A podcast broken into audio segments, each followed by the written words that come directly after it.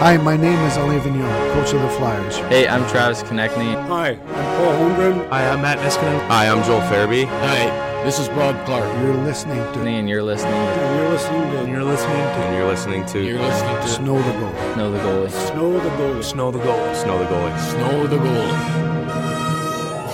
Oh, yes! Oh, my friends! Romans, countrymen, lend me your ears. I do not, like Mark Antony, come to bury the Flyers. No, I actually come to praise them. The evil that front offices do live after them. The good is often turred with their bones. So let it be with Chuck Fletcher on this beautiful Monday in Bala Cynwyd as we sit at the 610 ESPN Philadelphia studio. And I am rejoined by the man, the myth, the legend, the other half of the most dynamic duo in all of Philadelphia Flyers media. that is Anthony Sanfilippo. Find him on Twitter at AntSanPhilly. Anthony, thank you for being here today. Well, thanks for thanks for uh, all the kind words that you gave me over the past couple weeks while I've been uh, laid up ill, and I want to thank Colby Cohen for jumping in last minute uh, last week and filling in for me here on uh, the program. Uh, that was a it was a great episode, by the way. You two uh, you two are good. Thanks, man. You two were good together, so it was good stuff. Um, but I knew I had to get myself well and be back in time for the show that immediately followed the trade deadline, which what- which uh, happened two hours ago. The d- deadline was two hours ago. Are we sure that there's not a fax machine out there that's malfunctioned, a hanging chat, if you will, of the fax uh, emporium out there? No, I don't. I don't think there's another deal coming across. By the way, it was kind of funny. Um, we got into the studio and I got a little bit excited because I said, Anthony, like, what are the odds that something breaks late? There were no indications that the Flyers were working on anything down to the uh, to the final horn. And then the Flyers, who uh, earlier today tweeted a response to uh, the NHL account. Let me just uh, want to make sure I pull this up right. They said that um, they predicted that their feed was going to be inundated with plenty of comments and questions. And they said our mentions are going to blow up about making and not making moves, but we're actually just a Twitter account. And then at the very end, uh, as other deals were breaking, as the deadline was going past, the Flyers tweeted out, Trade alert! We've acquired forward Nathan Noel from the Blackhawks in exchange for defenseman TJ Brennan. Yeah. Noel re- will report to the Reading Royals ECHL. Now, I got excited for a second because I didn't read the whole tweet. I just saw a trade alert. So Anthony was buried in his computer, prepping as he does uh, at this time of year for a show that I'm sure he's going to plug at some point. And I got excited. I'm like, man, look at this last minute trade. What could it be? And then I read it. And after I had excitedly pointed it out to him, I just kind of kind of fell back in my chair. no, my favorite my favorite response was Ryan's. What did, what did Ryan say? That he said Anthony said Anthony's so disinterested by that trade he doesn't even look. Oh, he doesn't even look up out of the doesn't even computer. Look up from his Yep. computer. So this this I have to say is maybe the oh, go ahead, Lennox. Instead of trade alert, it should have been nerd alert. hey guys, there's a trade. Oh wait. Mm. Well, let me tell you about the underlying numbers Oh, of stop. why Nathan Noel is a fantastic acquisition you know for what? the Flyers organization. It's actually an interesting trade for the Flyers. I mean, if nothing else, Nathan Noel is 22 years old. So they're taking a flyer on a guy that say, yeah, you know what? Who knows? Maybe he could be something. I mean, he was a fourth round pick by the Blackhawks in 2016. Um, he was a really you know good player in the queue, you know, a few years back when he was in junior hockey. Uh, really hasn't made an impact at the American Hockey League level to this point, but at the same time, he's only played um, 71 games in the past three seasons at the AHL level. So, you know, maybe the Flyers are going to you know, get him started in Reading and then see. Maybe he gets a cup of coffee with the Phantoms and, you know, it's there's nothing wrong with that. It's a minor league deal, but nevertheless. I do want to say though, I, I felt like this trade deadline had more going for it than than it did a, a season ago, and I feel like you know I, I'm a fan of multiple sports, right? And so I always get excited at this time of year, at least on the NBA side, because it always feels like free agency hits, things go wild, and then as the deadline comes down, it's it's often a really exciting thing in the NBA, and, and it, it has felt like uh, at least going into this trade deadline, maybe the, not all that much was going to happen, especially because there there are so many teams that, in theory, are buyers, especially in the Met, because there are so many teams that are, are bunched up that not all of them are going to be able to make the postseason. And it just kind of had the feeling of, you know what, like the, the prices might get so ridiculous for guys that you're not going to see a bunch of moves. And that all went out the window today, um, especially in in the Metropolitan Division. There are multiple moves made by teams that you know we talked about after the last Flyers win. Um, there were only three points out, or three points behind the Penguins and the Capitals. It was like, well, are they going to do anything to try to boost their their standing within the conference, and of course to try to extend that gap between the Flyers, the Islanders, the Hurricanes, the Blue Jackets, and then obviously the Capitals and, and the Penguins amongst themselves.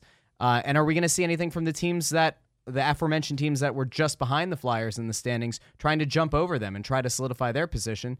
Uh, so I wanted to get a couple takeaways from you about the moves that have been made in the division. Of course, Ilya Kovalchuk goes to the Washington Capitals in a deal that, oddly enough, Montreal retains 50% of the salary. It's only going to cost the Caps $76,000, I believe, the rest of the year, which was something they needed cap help on. The Penguins went out and got Marleau today. Um, They also brought back uh, Conor Sheary, the Penguins went out, and or they, they got Jason Zucker last week. the Islanders go out and get PJ Pageau, which was a, a name that came up in Flyers circles for a first round pick, and it sounds like he's going. First, second, and a third. and it looks way. like he's going to he re-sign. signed. He did six six year contract. Now, I, I want to get back to that one in a second. Um, of those moves, which one is the most meaningful? I think I have. I think there's one that stands out on its own. The, the, the other one, the, the other team that you didn't mention is in the Met that I think probably improved themselves the most today was Carolina, yeah. Um, Carolina went out and got two defensemen, which they needed because um, Dougie Hamilton and Brett Pesce are are both out long term. Um, they feel like they have a team that can make a run, um, and they do. Uh, they're well coached, and so they needed to add defensemen uh, to to really kind of solidify. And so they went out and traded for Sami Vatanen from New Jersey, and then they traded a first round pick for Brady Skjei from the Rangers. Um, which doesn't surprise me with the Rangers signing, re-signing Chris Kreider uh, to a new deal. Um, it, it there really was they were going to have a hard time keeping Brady Skjei as a top four defenseman um, salary wise. They have a bunch of good young defensemen on you know, com- coming up through their organization. So I thought Skjei was the guy that was going to go. Um, I didn't think it was going to happen at the deadline. I kind of thought the Rangers are only four points out of a playoff spot. They would try and make the push now, and maybe Brady Skjei goes in the offseason. Um, no, they make the trade now and get a, get a first round pick from Carolina for it. Uh, that's a good trade for the Rangers, in all honesty.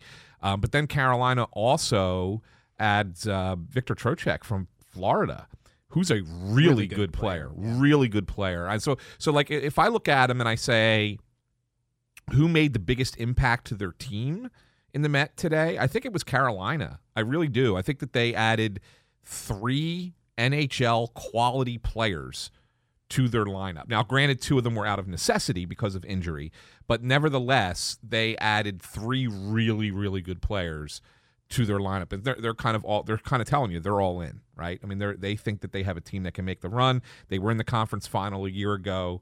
Um, eh, you know, so that I think that's the team that probably made had the biggest impact. Beyond that, I kind of like what the Flyers did best, second best. Isn't that crazy?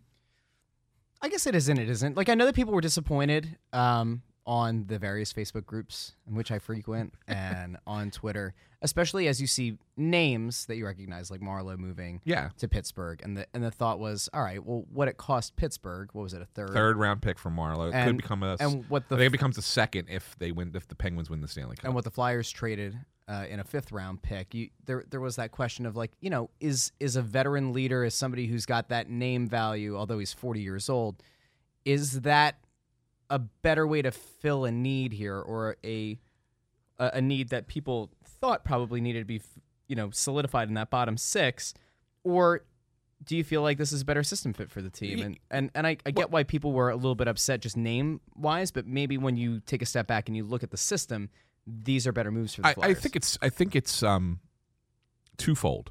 I, I I think it's not only is it a better system fit for the Flyers, But it's also that there's a difference between Pittsburgh and Philadelphia right now, right? The Penguins are their window's closing, right? They're they're nearing the end here um, with, with their veteran guys. They've been in the league now, you know, Crosby and Malkin. They've, they've been in, in Pittsburgh what 15 years, right? So they're they're nearing the end of that window.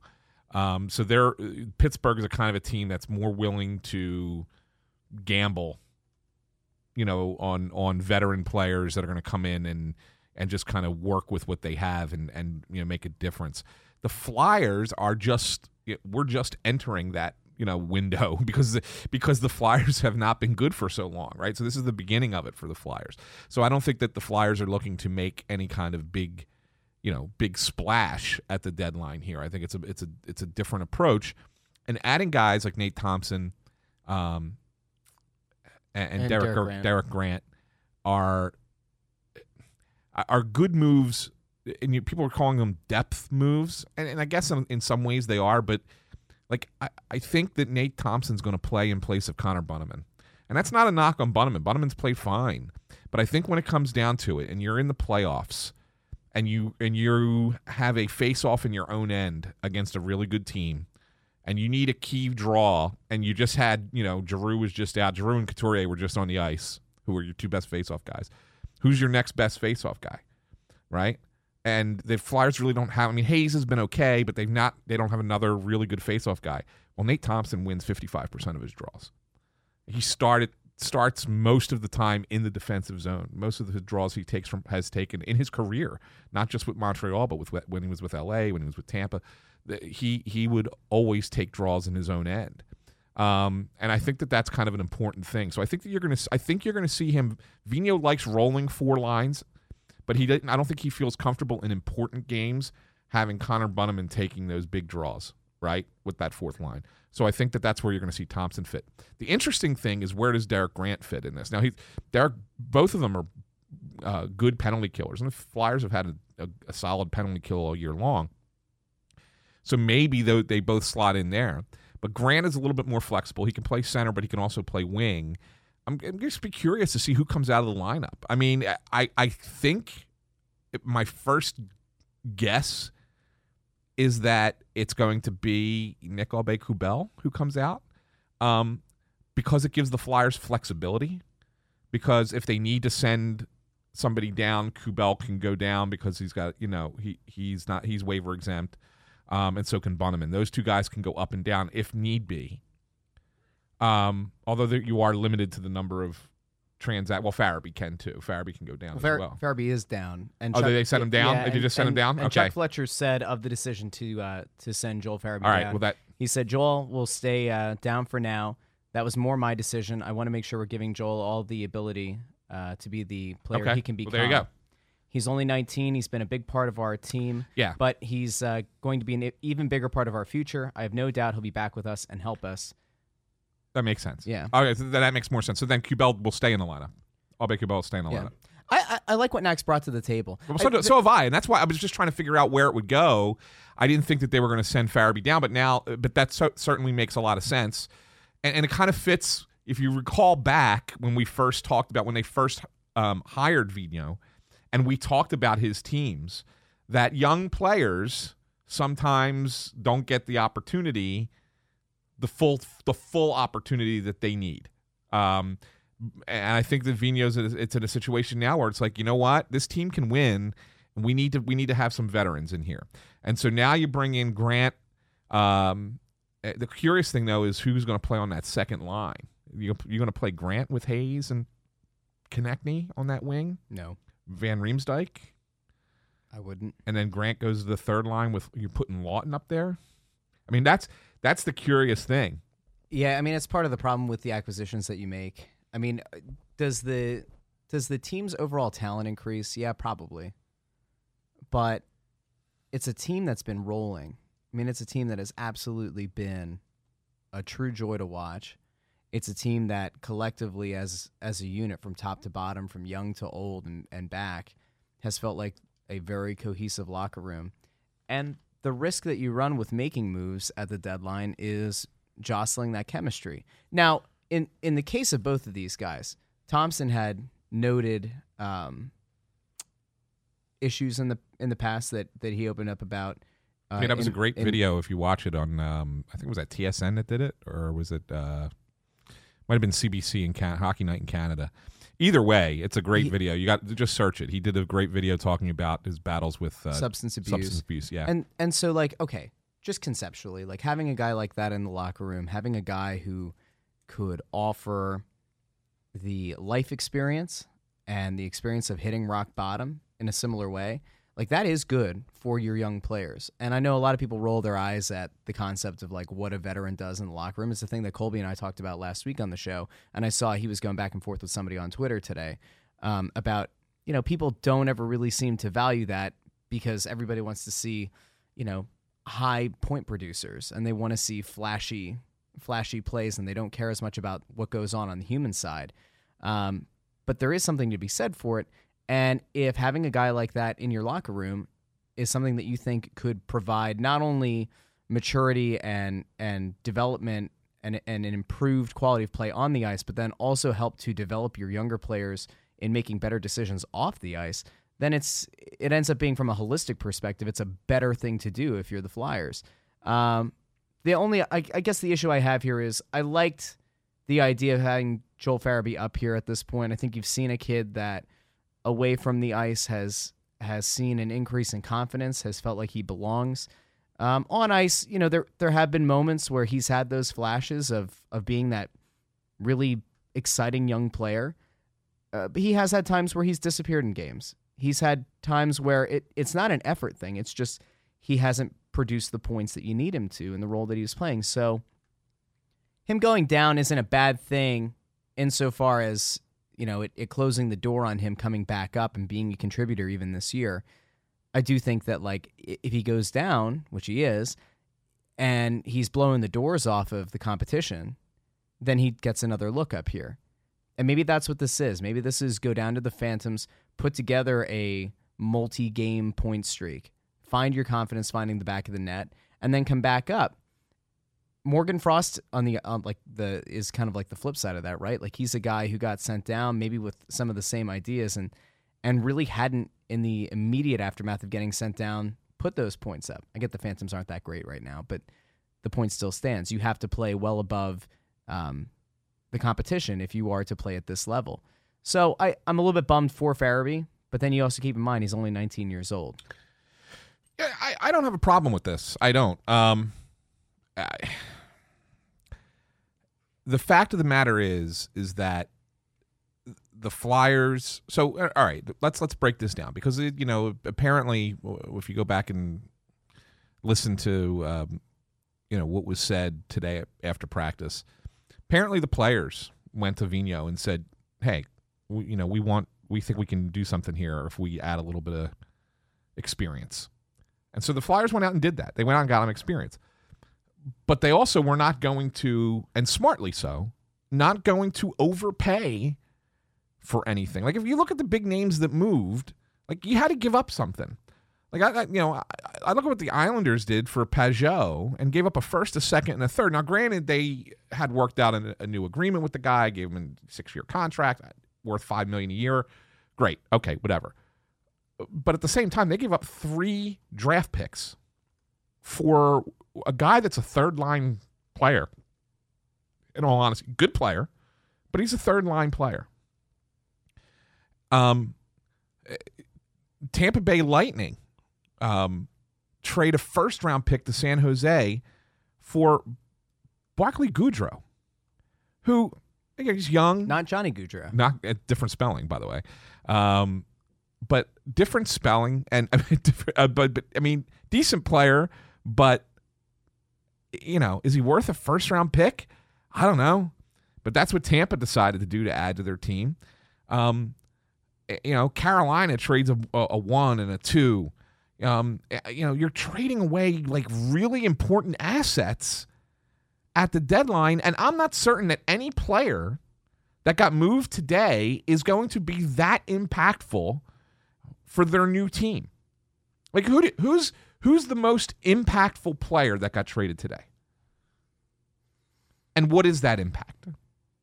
Like I, I don't see like anyone coming in and so like Edmonton made a lot of moves too. I mean they traded for like a ton of players, uh, Ennis and uh, Athanasiu and Mike, Mike Green. Green. Um, so I mean, but you know, so they added a bunch. You know, if you play Athanasiu with um, Connor McDavid, that might be the fastest line in in the history of hockey. But Athanasiu is also not a very good defensive player. I mean, he plays on one end of the ice and one end of the ice only. So like I. I I don't know. I mean, like who who makes the most impact?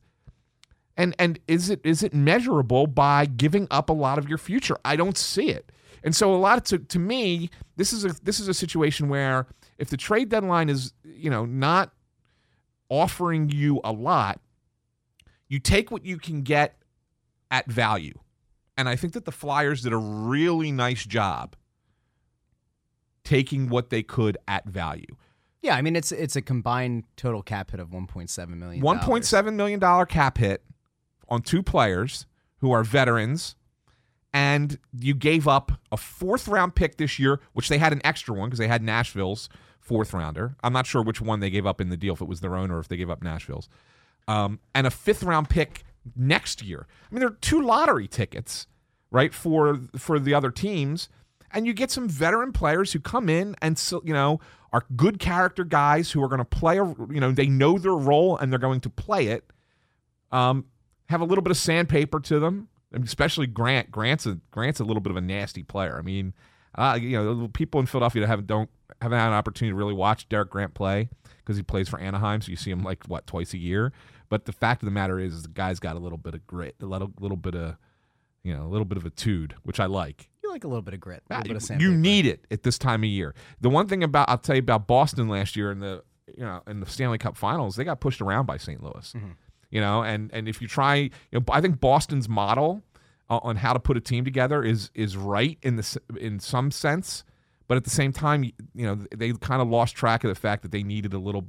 They needed to, you need to play a certain kind of hockey in the playoffs. It ramps up physically, and you need a little bit of that. And they didn't have it last year.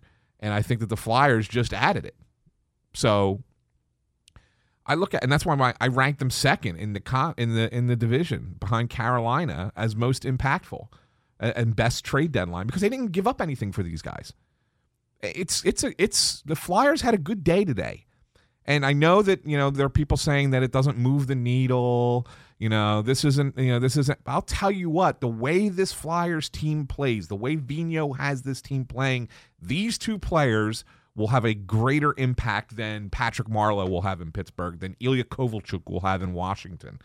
Um, uh, then uh, who else in the division made a move? The I- Pageau. Pageau to the Islanders, and you know, um, yeah, I, I just don't, I don't see it.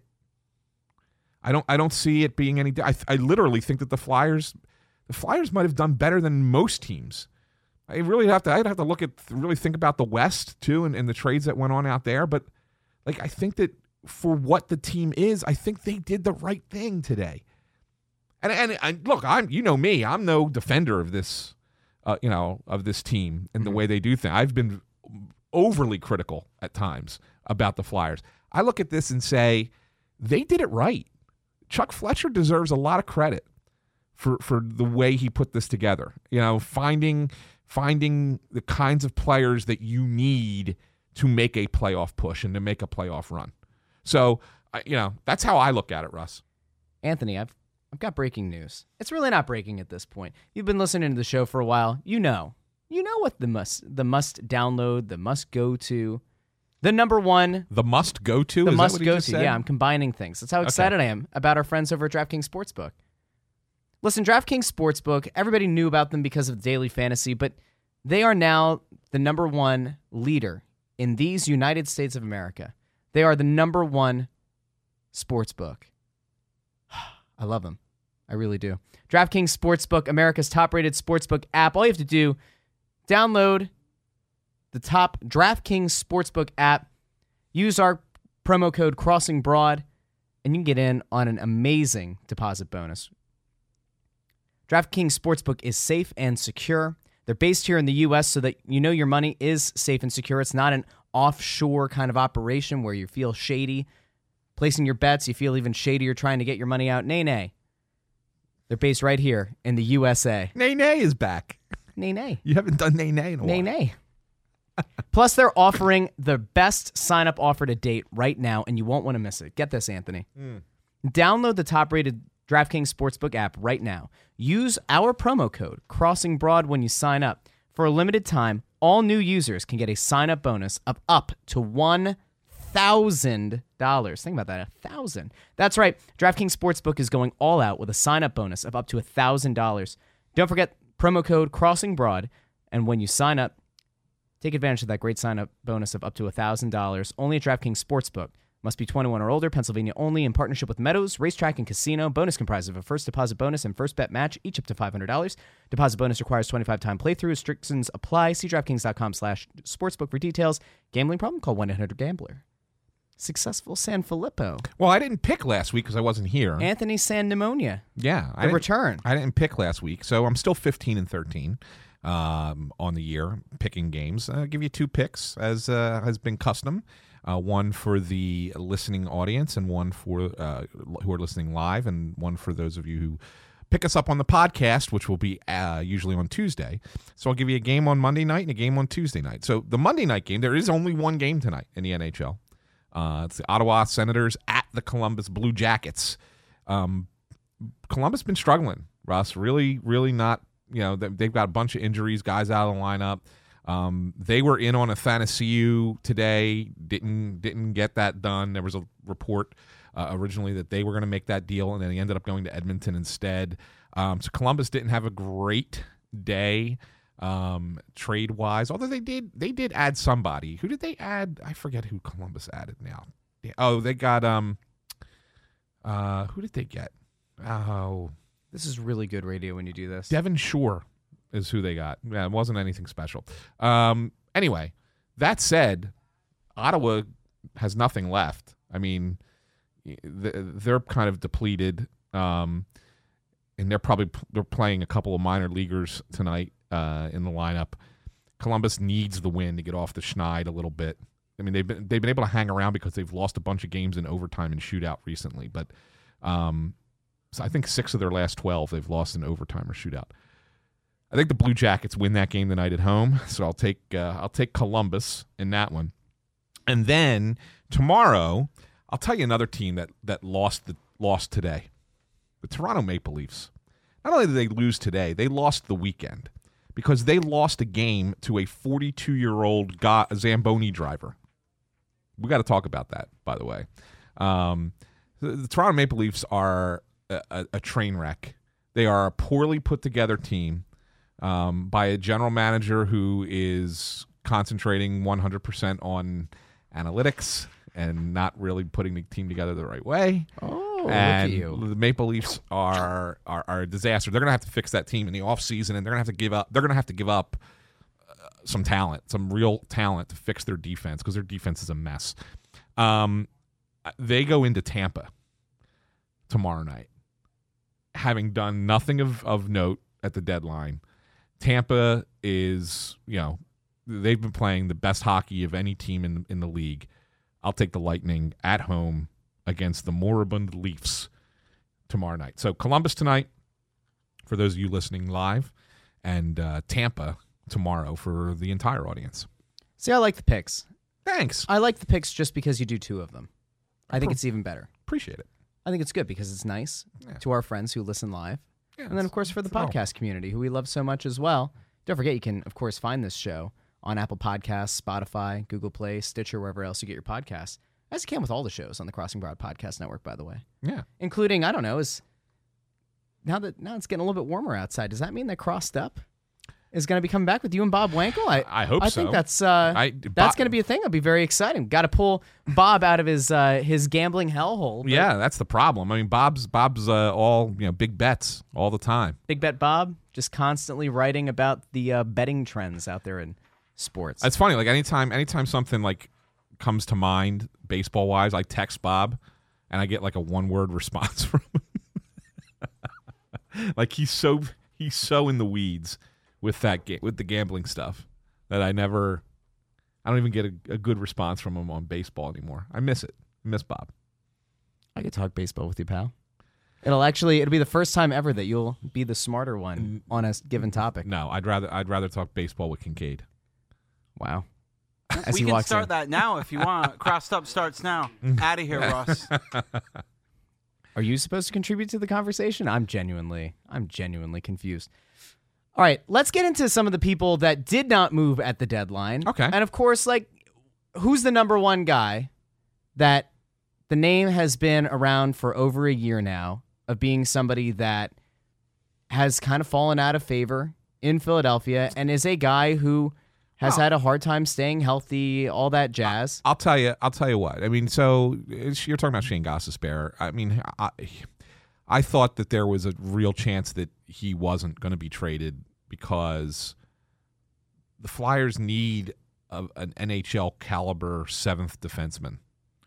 Um, if they're going to make if they're going to make a run at the playoffs and and and hope to go long, because you know if somebody somebody's going to get hurt, probably, or dinged up or something. And I'm okay with Mark Friedman being my eighth guy, but I'm not certain that I'm okay with Mark Friedman being a guy who's number seven and, and comes into the lineup for a playoff push. I'd rather have Gostisbehere. Um, that said, I thought that the Flyers were going to be the team that was able to work out something with Zach Bogosian after he was released from his contract by Buffalo for not reporting to Rochester. Tampa beat them to it. Tampa got Bogosian for a 1.3 1.3 million cap hit, um, which the Flyers obviously, if they were going to make these two moves, they weren't going to be able to afford. Um, and so that was the one where I thought, okay, if once I saw that, it was like the first thing that happened this morning, or one of the first things that happened this morning. Um, Tampa getting Bogosian, and at that point, I was like, "There's no way Gostisbehere moves, none whatsoever." uh, because they need they need a veteran defenseman, and that's all there is to it. And they're not gonna they're not gonna rock the boat enough so much that you know they're gonna try and trade him and then tr- trade for another guy to come in and be number seven. Like they're not gonna do all of that. Um. So. So yeah, so like I think that that's uh, you know he's going to be number seven for now but I think there's there's a chance that he gets back into the into the six. Russ, I think it's very possible. Now, they're not as good with him in the lineup as they are with him out of it. I mean, there's there's no doubt about that. I mean, the the, Flyers have a, a significantly better record. Um, they're 15 4 and 2 in 21 games without Gostisbehere. And they're 20 16 and 5 in 41 games with him. Now, it's a big difference in number of games. But think about that points percentage. I mean, they got points in 17 of 21 without him and only 25 of 41 with him. I mean, I, you know, it says a little bit of something. So I don't know. I, I you know what it says, Anthony? It says that you have an agenda, is what it says. no, I think I think he's an NHL caliber defenseman. I really do. I think he's a good, def- good enough defenseman to play in the league in a top six role. I don't think he's. I don't think he stinks by any stretch of the imagination. But right now, with this collection of flyers, I, I don't. I don't see how he fits as well. That's all. I just think that it, this is a fit thing with this with this coach and this team and that's why they went out and traded for guys like Nate Thompson and Derek Grant because they are fits. They weren't the most flashy names; they were fits. I I, I don't think Gostisbehere fits this system as well as any of the other six defensemen. That's why I think he's number seven right now. But I I don't think that he's not an NHL caliber defenseman. There was a uh, a quote that came out um, from GM Chuck Fletcher. Let me just pull it up because of course I got tagged in it because everybody thinks that we personally despise Shane Gostisbehere. No, well, they can think whatever they want. Um, Chuck Fletcher. This is from uh, Dave Isaac for transcribing. Thank you. Uh, Chuck Fletcher on Shane Gostisbehere. I wouldn't say I'm always on social media, but I'm amazed at how often I'm trading him. I like Shane. We certainly, or we were certainly not looking to move him. Teams called me on him. Nothing really makes sense right now to move on, uh, to move one of our seven D. Now, people read that and they were like, "Oh, see, now he's he is a cornerstone part of this franchise." And like I read that and and the way that I read it, now admittedly, maybe a little bit skeptical, I say, "Hi, my name's Chuck Fletcher. I had other GMs calling me offering me pennies on the dollar for a guy who in theory could go out and rebuild his reputation a, a, you know, within the league, could start to live up to some of that hype, could start to show some of those flashes of potential that people often like to go back to in his rookie and third season in league.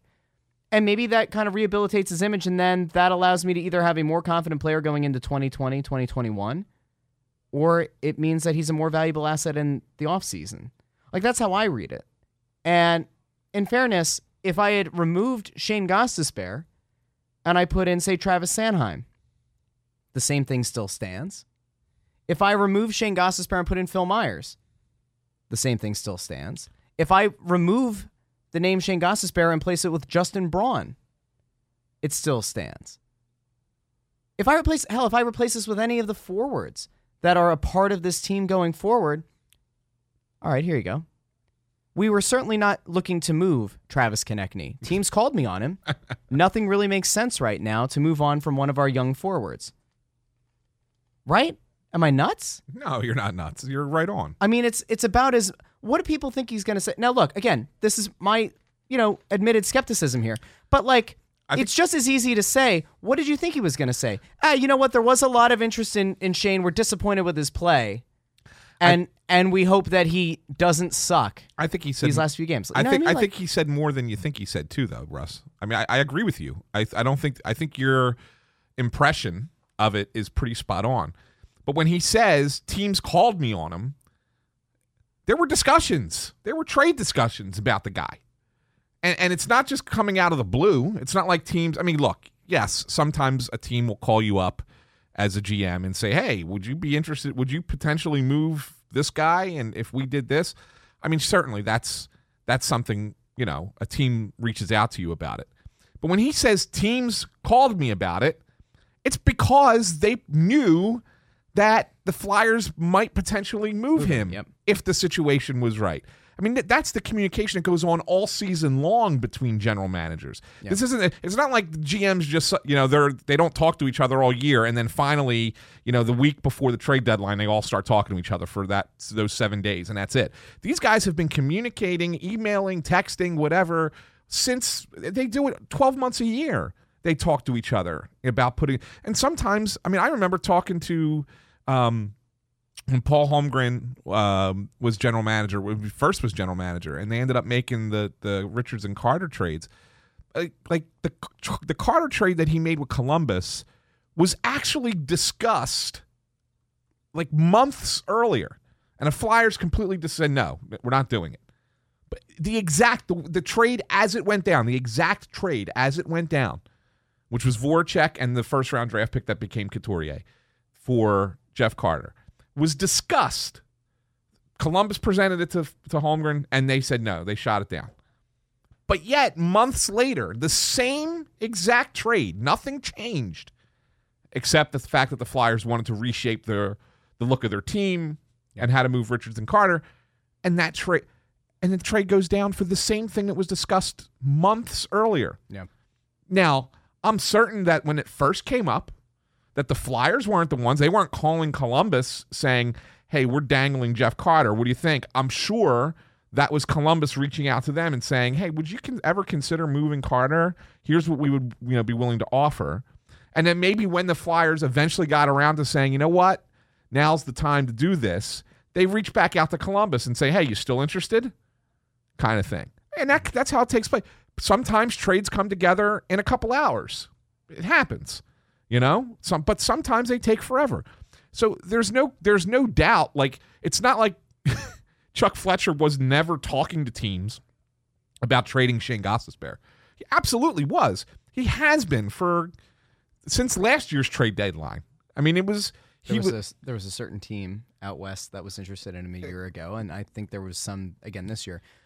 I think the one trade that I think I, I I put out there on Twitter this morning that I thought was a thing that could have happened was that Mike Green deal with Edmonton, because and and I think if things had gone differently here the last few weeks, a name that could have gone to Edmonton instead of Mike Green could have been Justin Braun, who's out of contract at the end of the year, who represents a right handed defenseman, a guy that has been reliable all season long. But you saw the way that Braun and Hagg have played so well together, and you you you combine that with how Travis Sanheim and, and Phil Myers have done as a second pair, you you can't do anything to make that kind of a move. And if they wanted an, offensive minded defenseman like Gostisbehere would have been a guy that theoretically Edmonton could have looked for. Oh, by the way, you and I had looked at the scout lists the last few weeks. Edmonton for two and a half weeks had a at least one scout, and in some instances two scouts at every Flyers game for two and a half weeks. And it wasn't like it was just two Eastern Conference teams going head to head. There were games that there was a Western Conference opponent as well. You're not going to fly all the way across the country to go and and scout another Western Conference player. So I, I thought that Edmonton and could have ended up being a, a dance partner here with Chuck Fletcher. It it didn't work out, and the second the Mike Green deal went went live, what was it? Just uh, was 2 a.m. I think. That to me just kind of said there isn't going to be any kind of a, a real shakeup uh, of any kind here for the Flyers. No, and and again, they need a seventh defenseman. That's NHL caliber, NHL ready. I mean, that's you need it for the playoffs. It's a it's it's a mandate almost.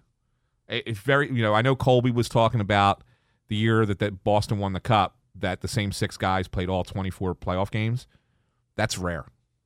That's very very rare that that happens. And I think he said that. I think he even said that it was rare. Um, you need a seventh defenseman. Sometimes you need an eighth. Sometimes you need a ninth. Flyers in 2004 didn't have him, and then Sami Kapanen ended up playing defense because they had no more defensemen. They couldn't. They had minor league defensemen that they trusted less than Sami Kapanen playing out of position in the Eastern Conference Finals.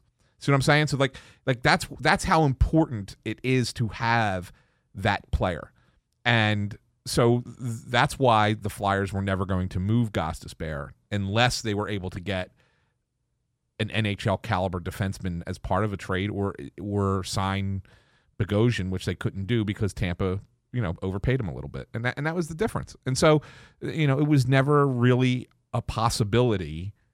And I think Chuck, I think that's kind of what Chuck was indicating there. That doesn't mean it won't happen, but it was it was what it was. So we should take another break here, Russ. We got one more to do. Uh, and then when we come back, we can uh, wrap up trade deadline day and, And uh, let's talk about the Flyers. and look ahead. Let's talk about this Flyers team on. We want to thank our friends over at Odd Logic Brewing Company, located at 500 Bristol Pike in Bristol, PA. Odd Logic Brewing Company is a must attend venue. You like that, Anthony? I almost went with like a, a double combo there. Your your command of the English language today is superior to anyone I've heard, and I can't tell you how long. I appreciate it. Thank you so much. My Spanish was weird today. My English is weird today. Just a weird kind of day. Hmm. I think Lennox back there saying my face is weird. At least say it in the mic, coward. Odd Logic Brewing Company, they've got something for everyone. Fantastic variety on tap at all times. Remember the Titans, their cream ale, no ideas original, uh, a double IPA, a look within, a 6.2% saison. Maybe you like all puns intended, a 7% American IPA. My favorite, Hooligan Factory, a 6% American brown ale. Listen, they've got a great variety on tap. But beyond that, they also have handcrafted, handcrafted cocktails. Say that three times fast.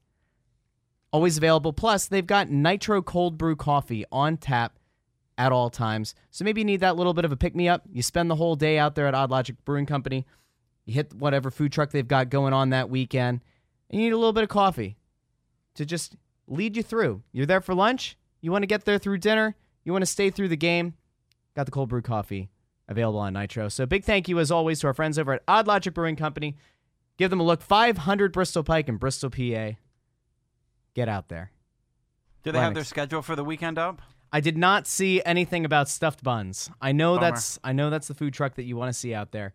I, I- I, you talked about it like eight times, and every time I say I'm going to do it, something happens, and I can't be there. I'm looking to see what's out there this weekend. I don't see it on their Facebook page. We'll have an update later this week. All right, Anthony. Yeah. So the Flyers, they're a team. They play hockey. We like them. We didn't even talk about the fact that the Flyers in the last week, since we sat here last Monday won back to back games against the Columbus Blue Jackets. I wasn't here last Monday. we, meaning me, you in spirit, Colby Cohen in studio, me and Lennox. Since a week ago, the Flyers won back to back games over the Columbus Blue Jackets. They swept the season series for the first time in history. Oh, and by the way, they went out and, and beat a Winnipeg Jets team at home 4 2. Yep. Flyers, as it currently stands, are third in the Met on 77 points, just three points back of the Penguins, five points behind the Washington Capitals for the lead in the division. They're only one point ahead of the Islanders and just three points ahead of the, the Hurricanes and the Blue Jackets. Now, I will say the, they have a game in hand on the Blue Jackets, and it does look like the Blue Jackets finally the injuries are piling up. And it looks like they might be the one team that starts to falter here down the stretch. Except it's, But- it's crazy. They keep getting points. They do. They got they literally uh, they have six overtime losses in their last twelve games. Uh, so they've lost nine out of twelve, but they have twelve points in twelve games. Again, it's part of the problem with the point structure that the NHL employs. Yeah, twelve points in twelve games, which is five hundred Yep. points percentage, but they're three and nine, Anthony, remind the people how many points is a win worth? two, How many points is a regulation loss worth? zero, How many points do you get if you lose in overtime? one. Should an overtime loss represent half the value of a win? No, I don't think so either. I think at some point the NHL has to look to move to a go go a little bit of soccer style here. Go three points I'm- for a win. I'm actually okay one with that. One point for the overtime No, loss. I'm I'm okay with that, and and uh, but I would, I I honestly wouldn't. Listen, I wouldn't diminish a win in overtime. Like to me, overtime is still hockey. I would diminish the win in a shootout. So like to me, I would uh, I would go three points for a win,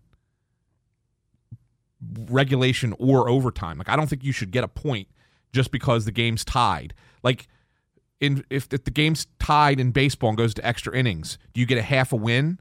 If the game's tied and you go to overtime in basketball or football, do you get a half a win? Like you don't. You have to win the game. if you lose the game but win the expected goals differential, do you get half a win? right? No? So my my point is is that regulation or overtime should be worth exactly the same thing. If you go to a shootout and you want to take a point away, you can make it a two and a one. I'm okay with that. Meh. Why? I'm I'm agreeing with you. I'm saying No, that I would go I to a. I three point win. Yeah. But I mean, why give a point for an over for overtime? Yay, we made it. We were tied, so we well, I, get, I think that's part a, of the problem. Like, look at look at the Blues- participation trophy. Exactly. So let, let's just go by wins and losses, right? The Hurricanes right now are 35 and 26 if you combine losses and overtime slash shootout losses. Yes. The Flyers right now are 35 and 27. The Islanders are Yeah. So in 35 other words, and in other words, Carolina should be ahead of the Flyers, and they're not. Meanwhile, the Blue Jackets are 30, 19, and 14. They are 30 and 33. They have lost 33 games. Yes. And yet, they're only three points behind the Flyers in the Met. That's BS, man. It's straight up nonsense. How about what's even worse is they're tied with Carolina, who's 35 and 26. Carolina's nine games over 500. And they're tied in points with Columbus, who is three games under 500. That's why it's a problem. That's that's the mo- that's the greatest disparity right there, right? I mean, that's I don't know. By the way, uh, only one team in the Western Conference, it's the St. Louis Blues, have double digit overtime losses. Overall, they're 36 and 27. Yeah, the, Uh, the Bruins, Ha- the also have Bruins, yeah, have have double digits. They've got 12 overtime losses. They're 39 and mo- 24. most of them, by the way, most of them are shootout losses. and uh, They're terrible in the, shootout. the shootout. Senators are 21 and 41, but yet they have 53 points because they have 11 overtime losses. It's a silly system, and I think if you combine the point system and the way that the that the playoffs and playoff positioning is determined in the NHL, this season might speak to the need to change the playoff structure more than any other season. And I know that we've talked about for weeks that well, if, I- I if you if you're knocking on the door of 100 points and then you still miss the playoffs, that's a nonsensical Yeah, I think setup. I'm not certain that they're going to ever. Well, I don't want to say ever, but anytime soon they're going to change the value of a win. But I do think that they may change the playoff format structure, like how team which teams get in and how they get in. I, I really do believe that there's enough discord with amongst owners um, to to say, you know what, we don't like this anymore. Let's go back to what we used to do. And I think that's what's going. I think it's going to be eight teams in the conference by 20, 20 21 22 season. 2 years from now. I'd like it a lot better. Well, it is better. I mean, it still stinks because you're still going to have these situations where you have teams with these records that you know are hanging in playoff races that have no business being in playoff races. But at the very least, they're going to take the eight best teams in the conference as opposed to the stupid three, three, two, two, three, three, and two, and one can switch divisions. That nonsense. Maybe we could just expand the uh, playoff field to the entire league. Regular seasons don't matter. It's like whose line is it anyway? the rules are made up and the points don't matter. Yeah. Anyway, right, let's look ahead at the week ahead. Oh, there's three games in the week ahead. Um, And by the way, the month of March, there are eight games in March. You and I are going to be busy. Eight eight games, eight, eight, eight games at home games. Eight home games Yeah. in the month of March. We're going to be busy. there's as you know there's what. eight home games and seven road games in March. 15, 15 games in March. It's Nuts. crazy. Yeah. So this week, Flyers uh, Tuesday night take on the San Jose Sharks. Who stink? On Friday, they host the New York Rangers. mm-hmm. And then on Sunday, it's a home and home. They play uh, At New York. at New York on March 1st, which Yeah. is Sunday. Yeah. 12 o'clock game. Well, I'll I'll go first this week. Usually, I let you go first. Um, I'll take the shark uh, the Flyers to beat the Sharks on Tuesday. I think the Sharks are terrible. Um, Flyers are a good home team. Um, I like. I think they. I think it's an easy win. The Rangers two games. I'm going to split them.